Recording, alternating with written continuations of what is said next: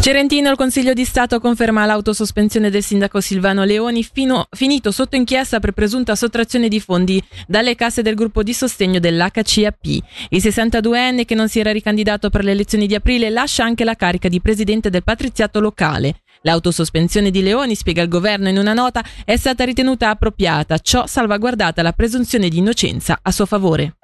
Il sindacato indipendente ticinese non aderirà allo sciopero del 29 febbraio. Pur sostenendo la mobili- mobilitazione, il sindacato ha espresso parere contrario riguardo alla chiamata allo sciopero che giudica pericoloso e tardivo, siccome i giochi sul mancato riconoscimento del caro vita ai dipendenti pubblici sono stati chiusi dal Parlamento. Al microfono di Flavio Pasinelli, il segretario cantonale Mattia Bosco. Quindi noi abbiamo già deciso di non aderire allo sciopero, ma di aderire alla mobilitazione. Il motivo è semplice, eh, riteniamo che i giochi per il, il caro vita siano stati chiusi in Parlamento quindi uno sciopero fatto adesso non ha nessun senso, anzi è controproducente e non consideriamo assolutamente 400 franchi di indennità e due giorni e mezzo di vacanze in più una mancia o un contentino. Cioè bisogna spiegare anche alla popolazione che ci sono anche delle persone nell'amministrazione che non fanno i docenti e che hanno 4 settimane di vacanza fino a 50 anni.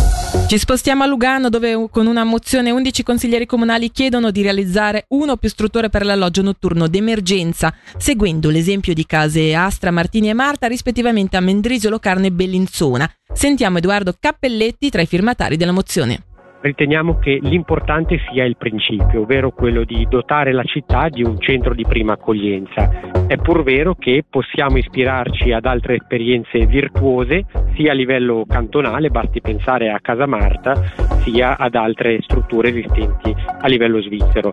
Bisognerà sicuramente sondare i bisogni del territorio per dare una risposta la più mirata possibile, però ecco l'importante è colmare questa lacuna e offrire questo servizio di prossimità alla cittadinanza.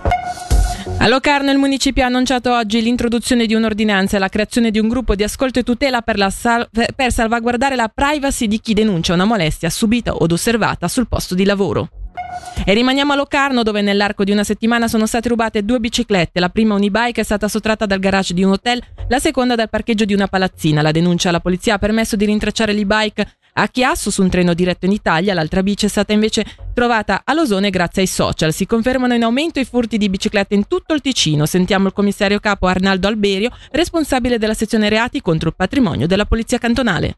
Abbiamo riscontrato un aumento negli ultimi anni di furti di biciclette, complice anche l'avvento delle e-bike e anche delle biciclette di alta gamma. Soprattutto le e-bike sono quelle che l'anno scorso hanno subito l'aumento maggiore. Principalmente i furti avvengono sulla via pubblica in luoghi molto frequentati. Partiamo dalle stazioni a luoghi dove le biciclette vengono lasciate vicino a grossi centri commerciali o eventi pubblici. Questa è una parte. L'altra comunque che riscontriamo sono i furti mirati in palazzine dove sempre le biciclette vengono lasciate nelle cantine. Gli autori selezionano dove possono la bicicletta che ritengono di maggior valore. Quindi dobbiamo anche scindere tra un furto per la rivendita dell'oggetto, che è quello che ci preoccupa maggiormente, ha avuto l'impatto maggiore, e poi determinati furti che possiamo definire furti d'uso dove la bicicletta bicicletta viene usata solo dall'autore per spostarsi in un posto all'altro. Ecco, in questo caso spesso vengono utilizzate rubate biciclette di scarso valore.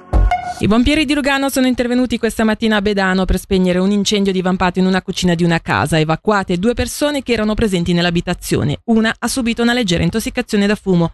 Chiudiamo qui questo flash informativo, il prossimo aggiornamento con le notizie su Radio Ticino sarà alle 19.